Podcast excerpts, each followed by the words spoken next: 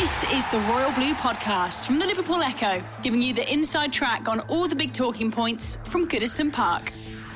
Hello, everyone, and welcome to the latest edition of the Royal Blue Podcast in association with SportPesa. And there's a lot to talk about actually in terms of Everton today, despite there being an international break, and that's thanks to Farhad Moshiri, of course. He has increased his stake in Everton to 68.6%. It's been announced this afternoon and he is set to increase it even further to 77.2%. That has to be done by July 2019. Now, Preno, I'll come to you first. Obviously, we have uh, we've had a lot of discussion about this today. Uh, what what does this actually mean for Everton? Um, I think it describes it as a subtle but significant shift, and I think the important thing to say is that you know it's not really come out of the blue. This when um, Farhad Moshiri bought into Everton in February 2016. Uh, he signed a binding undertaking with Bill Kenwright that he would increase his stake. Um, that wasn't expected to be happening right now. I think Everton have accelerated uh, the move to do that. And the reasons are quite clear. It's because it gives uh, Farhad Moshiri greater leverage, if you like, when it comes to uh, trying to attract investment uh, for new stadium funding. Now, 49.9% is effectively, you know, the, the, the, majority shareholding. I know it's a major shareholding; it's not quite majority, but in reality, 50.1% of the remaining shareholders aren't ever going to be able to get their uh, resources together to vote him out. So that effectively he was, you know, the majority shareholder. But the fact that he now actually is the majority shareholder with a significantly increased shareholding, I think it just gives him greater clout when it comes to uh, trying to source investors for the new stadium. So in that respect, yeah, it is quite a significant move.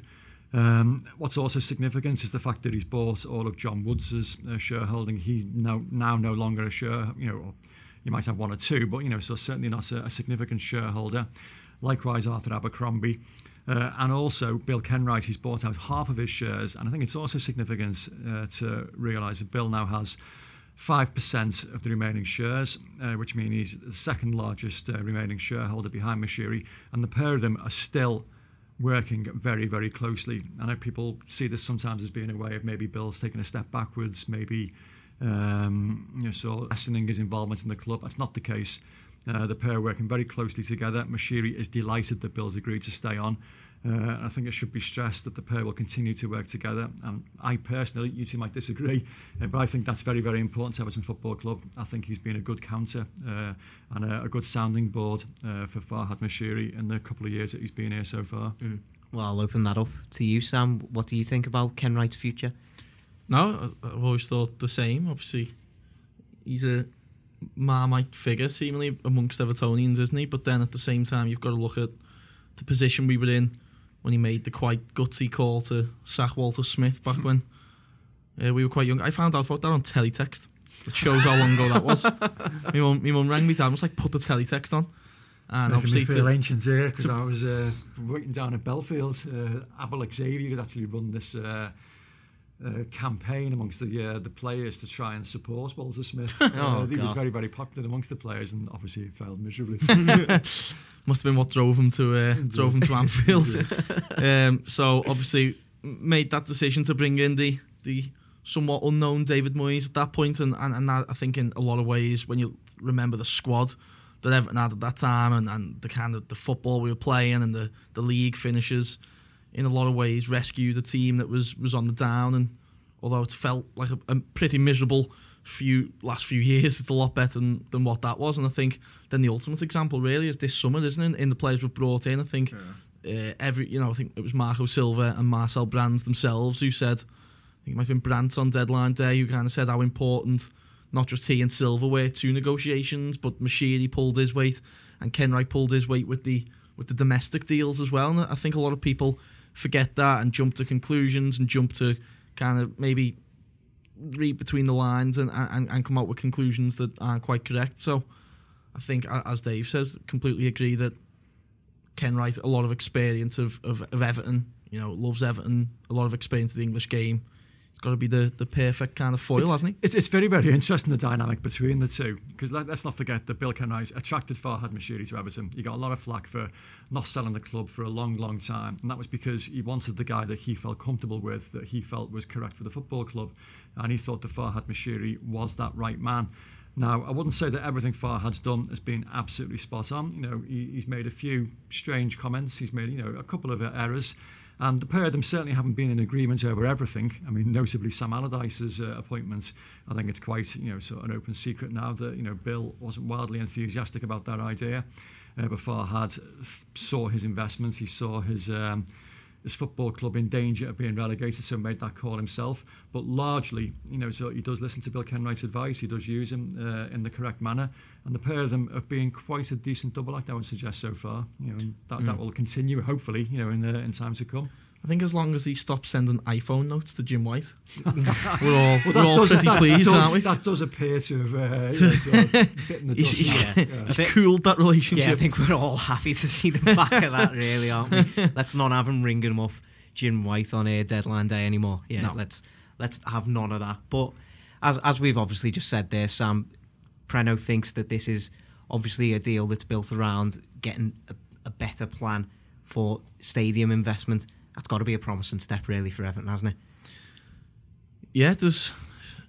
It's, it's a little bit like kind of there hasn't been lots and lots of development on, on the stadium front, so anything that can kind of kickstart that and, and start getting the wheels in motion, and you know you kind of now I know Spurs have had their own kind of problems with their new stadium, but you do kind of start looking and you know until that first kind of spade goes in the ground, it's all up in the air a little bit, isn't it? And I think one of the major things, you know, bring a lot of positivity now to to, to kind of get some firm, clear directions, and obviously you know I think they appointed the kind of the guy recently to kind of yeah, Colin yeah. Chong.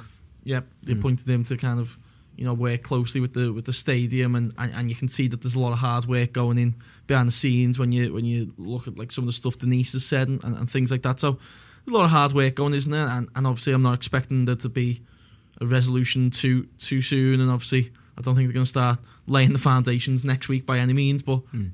as you said, a positive step.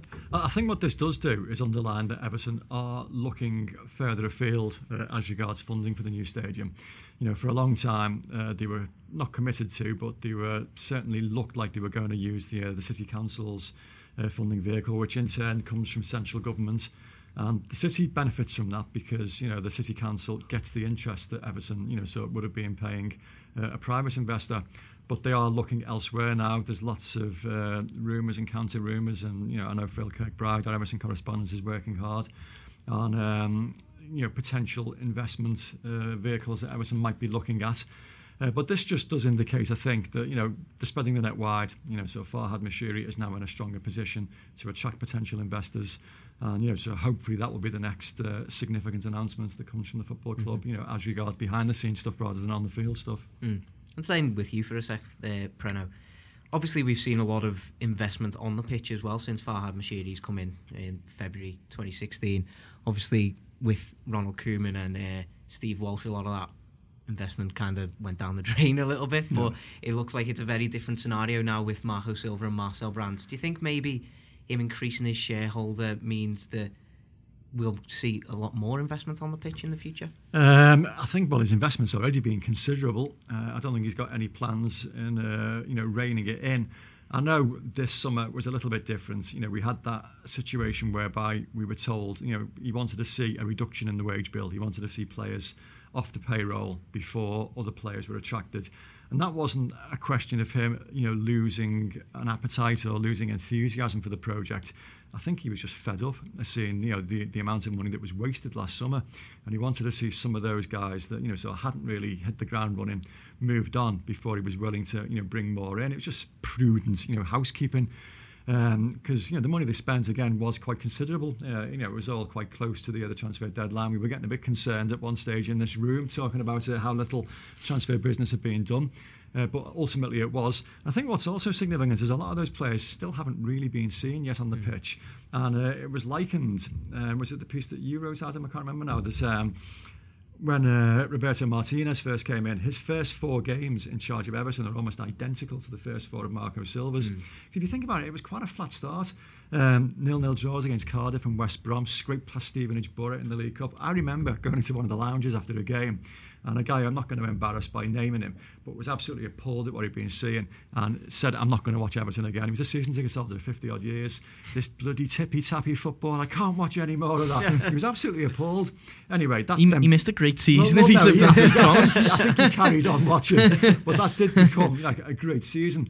Once Romelu Lukaku was uh, on board, once Gareth Barry was playing regularly, you know, so once the players that he brought in in the summer hit the ground running. Now, likewise, this summer, um, okay, we've seen bits of Lucas Digne, uh, but we haven't seen Yerry Mina yet. We haven't seen Andre Gomes yet. You know, Richarlison, we saw, you know, a very, very impressive, you know, saw two or three games until he had the rush of blood.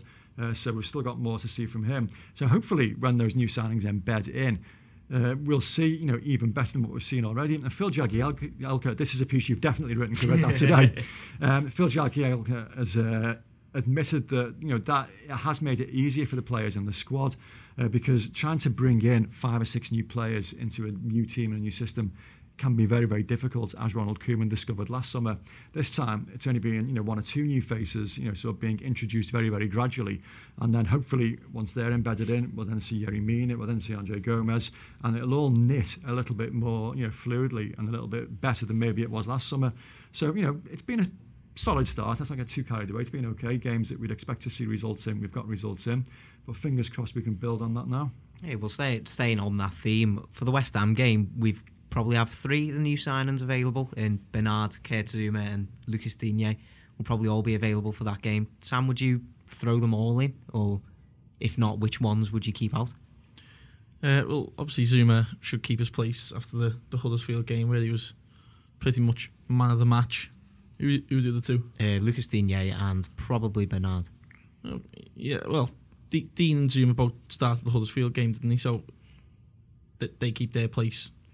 Uh, obviously, they were two of our standout performers in, in, in that game, and, and both played well in the League Cup game uh, as well. So against Rotherham, so no arguing with that one. Bernard probably a little bit too soon. Obviously, brought him on for a few minutes against Bournemouth and ended up in being injured, which is symptomatic of a player who has only played a few games in the last year, was and you know hasn't had a pre-season. So I think with Richarlison still missing, I'd probably give the nod to maybe Ademola Lookman, who's, who's starting for England under 21 today, and hopefully he can get some more good minutes under his belt and, and show us all why Evertonians were so desperate to, to keep hold of him in the summer. I don't think it's worth rushing Bernard in for the sake of it. And then, as Dave said, it's it's exciting times to to look forward. You know, it's almost like a kind of autumnal transfer window, isn't it? To have three players who Yeah.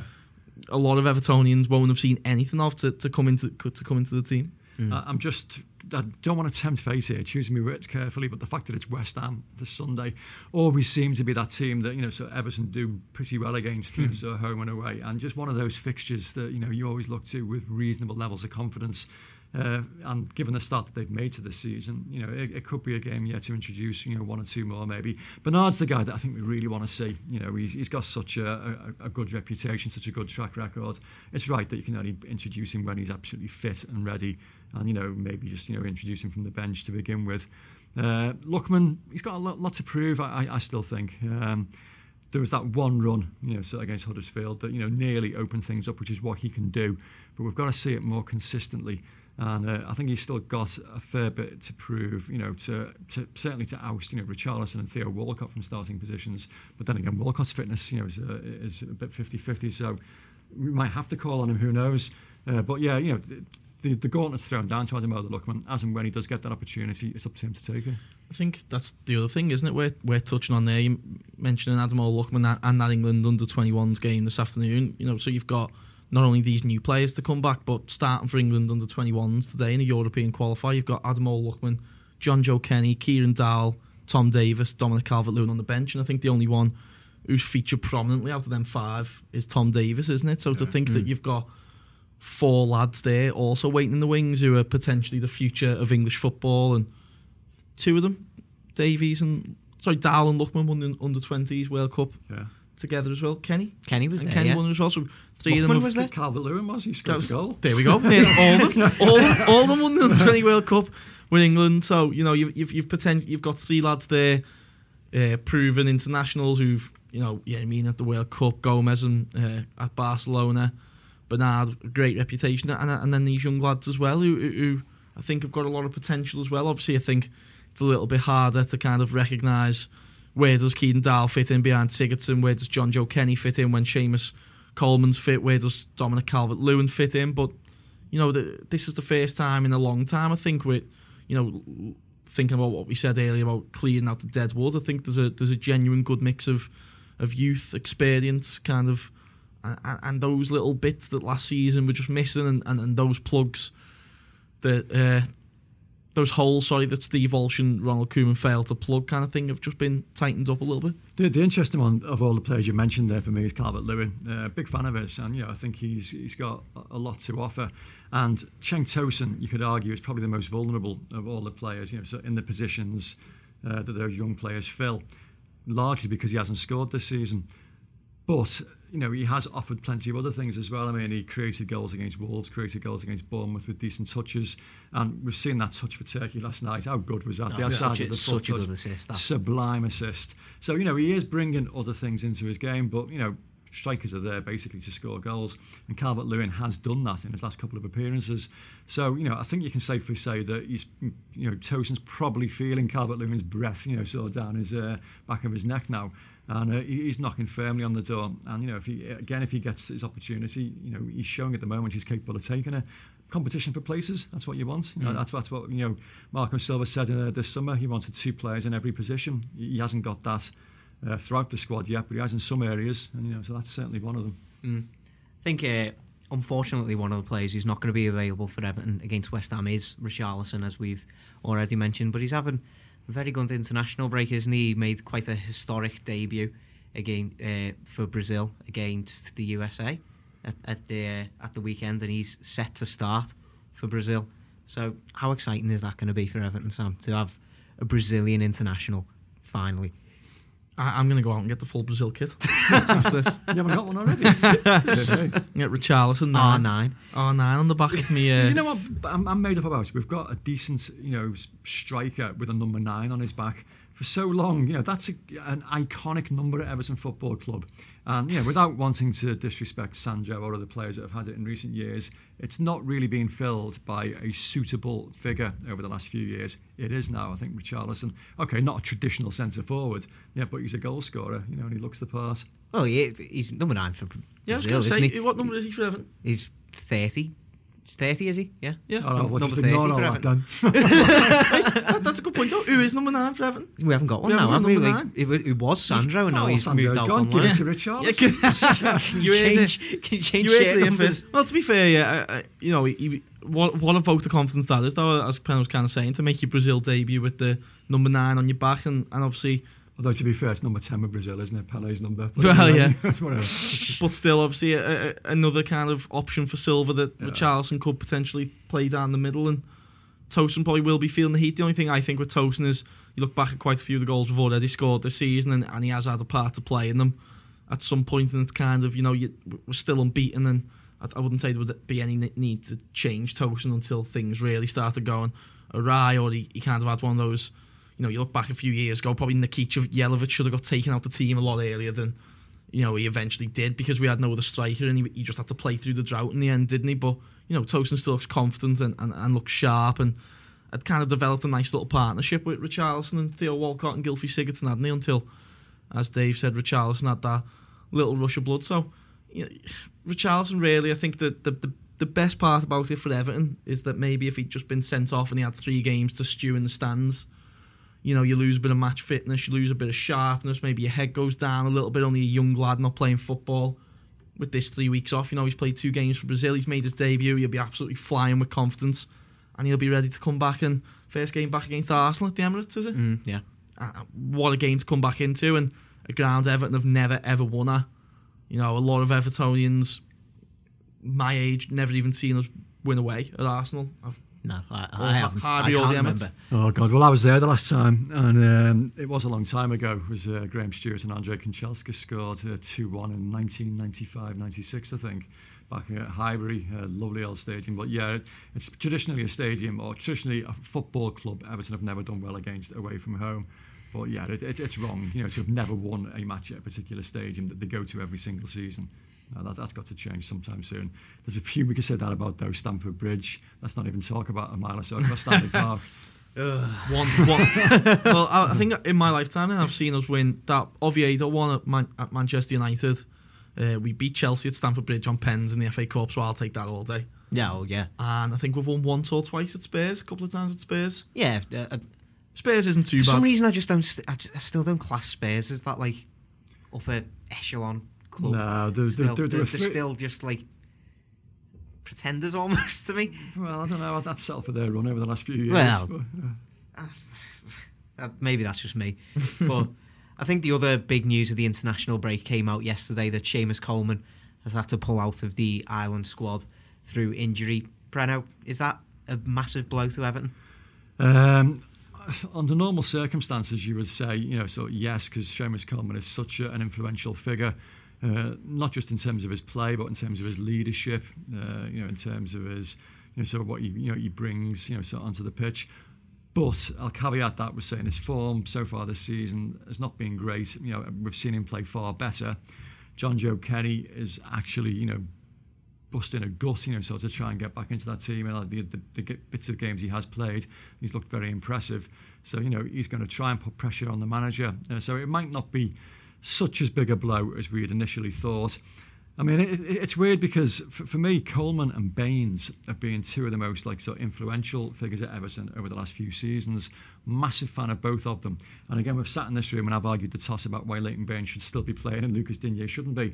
Uh, Lucas Digne has exploded that, you know, sort of argument with his performances in the last couple of games. You know, so he, he's in the team on merit and is keeping Baines out on merit. Seamus Coleman, I mean, let's hope the same kind of thing happens with Jonjoe Kenny, that, you know, so he does nail down a place and hold it down on merit. Because, you know, Coleman is, you know, sort of one of the Premier League's, you know, sort of best right backs. But, you know, he's not getting any younger. Um, he did have a very, very long spell out with injury, but came back very successfully at the end of last season. But he started the season slowly. So, you know, it's up to Jonjoe. You know, if he can, uh, you know, sort of grab the opportunity with both hands, you know, it's up to him. Well, Dave's mentioned Seamus's performances so far this season. Obviously, the injury plays a big factor as well. Do you think he's maybe suffering from a, a little bit of a hangover from from that injury, Sam? Like, obviously, when you come back from such a se- serious injury, you're playing on adrenaline almost for those first couple of matches, aren't you? Do you think maybe that's just worn off a bit, and he's try he's trying to build himself back up after having a summer off? I'm not sure. I think he came back in late January, didn't he? So I I wouldn't say it'd be too much about having an injury hangover. I think it might just be down to you know you hold Seamus Coleman to such high standards because I think in all the years watching him, you know, since we signed him as this kind of raw potential lad from Ireland, you, you've never really seen Seamus Coleman be anything less than a seven out of ten week in week out. Whether that was right midfield, right back, whether we were winning, whether we were losing, whether we were on the attack or under the cosh. Seamus Coleman never let you down, did he? And, and that's not to say he has at all this season either, because he hasn't. But he just hasn't hasn't hit those usual heights, and you know what happens. It, it's it's one of those things. I think Leighton Baines has gone through similar spells as well on on, on the left side, and again, it's the it's the luxury of having having a good squad, isn't it? And, and Jonjoe Kenny can come in if needed on on Sunday, and I'm sure he won't let anyone down either. And I'm sure you know he, he can contribute something going forward and, and defensively. But you you always want Seamus Coleman in, in your Everton team for, for as long as as long as you can have him. Obviously, Sam's mentioned there that Kenny is perfectly capable of stepping up. You mentioned leadership a, a bit earlier there, Preno. Kenny was the captain for the Premier League 2 2016-17 campaign, wasn't he? Do you think maybe he do he will have the leadership qualities that, that we need in that position? I think that's quite an ambitious call, given the fact that you know he's such a young lad who's you know sort of not played that much football, you know, over the last uh, 12 months or so. I find it quite weird, you know, so how that armband is being passed around this season. I think you know four already, you know, this season. Um, you'd imagine that you know, so if Seamus Coleman doesn't play, you know, if so, Coleman doesn't play and Baines doesn't play and Jagielka won't play, no. who, who who becomes Everton captain in that situation? Well, I'll tell you what, that's a call. That's I a mean, good point, isn't it? Well, Morgan Schneiderlin is possibly the most um, Most Arguably senior most experienced and experienced, senior. isn't he? And But I mean, again, that that was a, a, a really great interview he gave this week, Morgan Yeah. Schneiderlin, Yeah. about. Um, and credit where credit's due. We sat down with Paul Joyce, one of uh, the old boys of this place. Um, you know, he used to work here many years ago, and uh, works for the Times now. And he sat down with him and gave quite a, quite an honest. Um, well, he claimed, uh, you know, sort of assessment of what happened, you know, that afternoon on the training pitch. we're not going to go back. I think he sugarcoated what happened that day. Uh, I'm not saying I disbelieve him. I just think he's uh, put a you know slightly uh, rosier tint on it than actually what happened. But that's water under the bridge. That, that, that's last season. That's gone. Um, his form this season has been very, very good. And uh, he did say that he wants to prove to Evertonians that you know, so he does care about the football club, that he does give a monkeys about you know, so you know his form and about you know, so what, what's happening on the pitch. And it looks like he is showing that so far. So fair play. I mean, if we see the Morgan Schneiderlin that first arrived at Everton Football Club from Man United, and uh, if it had transposed that form over an entire season, he could arguably have, have been player of the season that season rather than Lukaku. Yeah. Uh, but it didn't. He was only here for half a season. His form was awful at times last season, but he's come back, you know, sort of stronger and more committed. So yeah, if we're seeing that, that could be a call. You know, so he could be the guy, you know, with the armband. It'd be interesting to see what the fans make of that because, you know, I think there's plenty behind him, plenty still a little bit sceptical but I can't really think of many others. Mm. I mean, Pickford, like you say again. Dave, if Davies starts though, would, would he just get it again? Yeah, Davies has actually worn it, hasn't he? But you know, again, Schneiderlin, Gana, and well, Gar- Sigurdsson. But Gana could also be injured, couldn't he? Well, if, if, if fit, you presume Gana. Gana, Schneiderlin. You know what, but harking back to a season that, oh God, I remember it, was it 97 98 was an abysmal season for Everton Football Club. And it was underlined how abysmal it was by the number of players that wore the captain's armband that year. It's like Howard Kendall couldn't make his mind up. John Hutchison had it, Nick Barmby wore it, Slaven oh. Bilic wore it. Uh, I think there were five or six uh, Duncan, that Duncan season. Get it? Duncan got it, and he kept it in the end. He scored a hat trick with his first, you know, first game wearing it. so that was a good decision. Uh, but that was, you know, a revolving, you know, sort of armband because whoever wore it didn't really impress. I mean, this season, I think it's because of injuries and because of circumstances, yeah. really, that's being passed around. But, you know, it, it, could reach those figures very, very quickly, mm. you know, so five or six new skippers. Yeah. So let's say that potentially Morgan Schneiderlin does start as Everton captain against West Ham. Sam, that that represents a massive turnaround for him, wouldn't it? Obviously, you monitor social media quite a lot. Have you seen a, a significant change in attitude towards Morgan Schneiderlin this season? I wouldn't say it's it's significant, and, I still think it's probably a little bit too early to tell, isn't it? I, I was quite impressed with his first few games. Uh,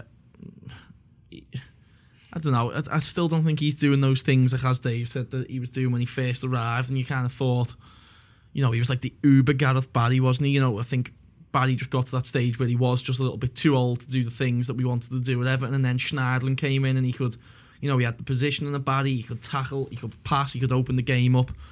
Almost the perfect foil for Garner's Haddy, and you know, he, Schneiderlin isn't someone who's going to run from one side of the pitch to the other to chase the ball down, but he just seems to be in the right places and, and kind of just fill in those little gaps where if, if Gana got sucked out. Um, last season, all that was missing. Uh, and, and I think that was the most disappointing part of the whole thing, wasn't it?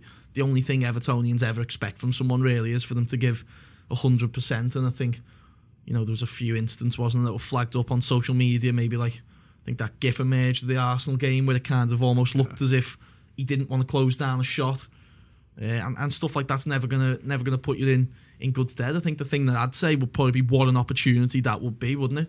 To walk out of Goodison, to be the captain, you know, less than a year after you were getting booed onto the pitch and that, as, as Preno said, he, he was well aware of. He was well aware that he was being booed onto the pitch. And, you know, it, it does take a, a, lot of bottle this summer to stay and, and say, right, I'm going to fight for my place, doesn't it? Because no doubt there'll have been interest from French teams and who, who have been looking to, to reinforce their midfield. So, yeah, at the way Silvers gave it to Davies, I think that there could probably be a left field choice like Pickford, like Kenny, to, to be the captain. But if it was Schneiderlin, I think the, the, he wouldn't need no team talk, really, would he? It'd just be go out there and, and all this stuff you've kind of said the last few weeks. Go and go and kind of put do yeah. it when it matters on the on the pitch. It, it's weird because you know the, the captaincy c- can go one of two ways. I mean, we mentioned Duncan then. You know the way he responded to getting the armband. You know, it was like a man possessed. You know, so it meant so much to him and it reflected, you know, in his performance.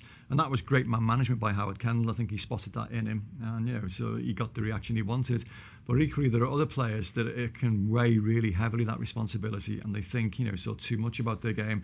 I don't know what kind of character Morgan Schneiderlin is, you know, so which camp he falls into. You know, he could be a guy that would respond well to it and would, you know, you know, get a real lift, a real boost to his performance, you know, for having that responsibility given to him. Or it could be somebody, you know, who thinks, you know, so too long and hard about his game. Only, you know, Marco Silva will know that.